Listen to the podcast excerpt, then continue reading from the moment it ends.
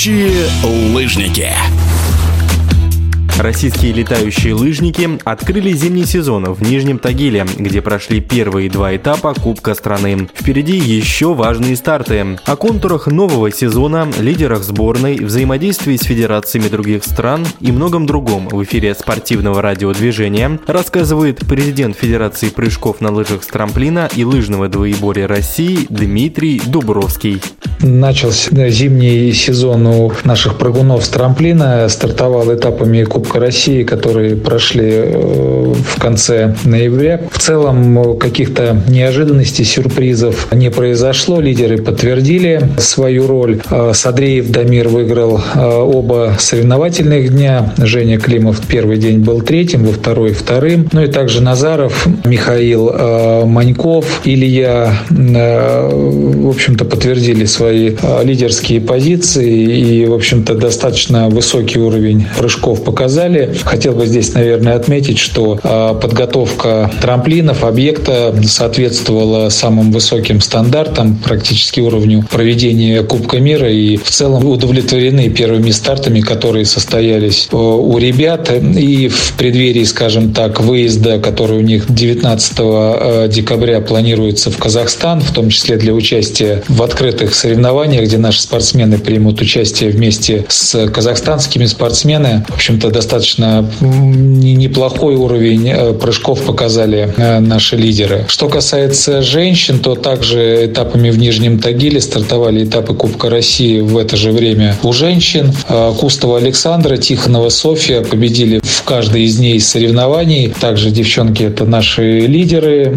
с учетом вот отсутствия Иры Авакумовой, которая пока вот определяется, заканчивает спортивную карьеру или нет. Поэтому тоже, в общем-то, изменения изменений, сюрпризов каких-то не произошло. А также отмечу, наверное, третье место питерской спортсменки Лиды Яковлевой. Она не новая, спортсменка достаточно опытная и в предыдущие сезоны входила э, в состав сборной команды. Ну и Махиня, Ирма, Шпынева Аня, то есть, в общем-то, все те же, э, можно сказать, на арене. Федерации по летним видам спорта активно включились в поиск средств, чтобы стимулировать спортсменов, оставшихся без международных призовых. Что в этом направлении сделало ваше ведомство? Безусловно, и руководство Федерации, Минспорта, Олимпийский комитет пытаются находить новые подходы, в том числе и мотивации спортсменов э, с учетом вот отстранения и невозможности участия в международных стартах. Поэтому я прежде всего хотел бы отметить ту помощь, которую мы получаем по линии вот отчисления э, от букмекерских контор. Нами был определен призовой фонд э, для этапов Кубка России а также вот прошедший чемпионат России в Сочи, также э, был с призовым э, фондом в 100, 75, 50 и далее э, до шестого места. Такое финансирование было предусмотрено за летние чемпионаты, которые прошли в октябре. Суммы уже выплачены спортсменам. Да, может быть, не такие большие средства с точки зрения призовых, которые спортсмены могут получать на этапах Кубка мира, вплоть там до 20 места.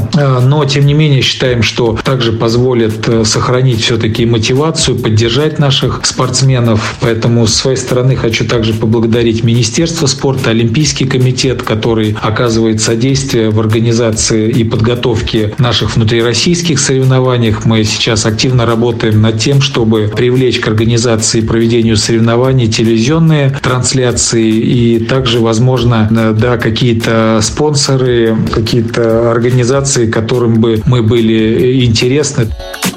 Летом мной были инициированы вот несколько встреч, скажем так, с национальными федерациями дружественных стран, подписаны э, соглашения и меморандумы о э, сотрудничестве и э, взаимодействии с белорусской стороной, с турецкой. К сожалению, по причине вот э, карантина не удалось выехать в Китай, но э, были проведены э, онлайн э, совещания. Забыла отметить Казахстан. Вот, скажем так, четыре – это Белоруссия, Турция, Казахстан и Китай. То есть такие четыре вот наши стратегические партнерами, которых мы не только будем приглашать на наши открытые соревнования, но и планируем совместные тренировочные мероприятия не только на территории нашей страны, также будем выезжать и в Казахстан, и в Турцию, и в Китай для того, чтобы провести совместные тренировочные мероприятия. Была информация, что Нижний Тагил в декабре, помимо этапов Кубка России, примет и другие соревнования по прыжкам с трамплина на лыжах. Ситуация изменилась? Были планы о проведении наших традиционных соревнований в Нижнем Тагиле, традиционных с точки зрения вот э, э, международных, которые в предыдущие годы носили статус Кубка мира. И э, нами было предложено, инициировано проведение внутрироссийских открытых соревнований, куда бы мы могли пригласить спортсменов из дружественных нам стран. Но, к сожалению, немножко не успели, скажем так, в декабре согласовать такие соревнования с Международной Федерацией, получили от нее добро только ну, на проведение таких соревнований а, в марте месяце. Безусловно, они не будут носить статус вот а, международных, поскольку такие соревнования могут международные проводиться только под эгидой Международной лыжной федерации. А открытые внутрироссийские соревнования с приглашением иностранных специалистов будем не только по прыжкам с трамплина среди мужчин, но и женщин и по двоеборью. В настоящий момент получены уже одобрения от спортсменов Казахстана, Турции, Турции, а, работаем а, с нашими и белорусскими коллегами. К сожалению, пока они только детский возраст развивают, не позволяет именно возрастные особенности их спортсменов. Также работаем с китайской стороной и с корейской. Тоже, если они найдут возможность приехать к нам на эти соревнования. Поэтому я думаю, что в январе месяце более подробно расскажу о формате, дисциплинах, тоже каких-то особенностях этих соревнований, которые мы планируем провести в первой а, половине марта. В эфире спортивного радиодвижения был президент Федерации прыжков на лыжах с трамплина и лыжного двоеборья России Дмитрий Дубровский.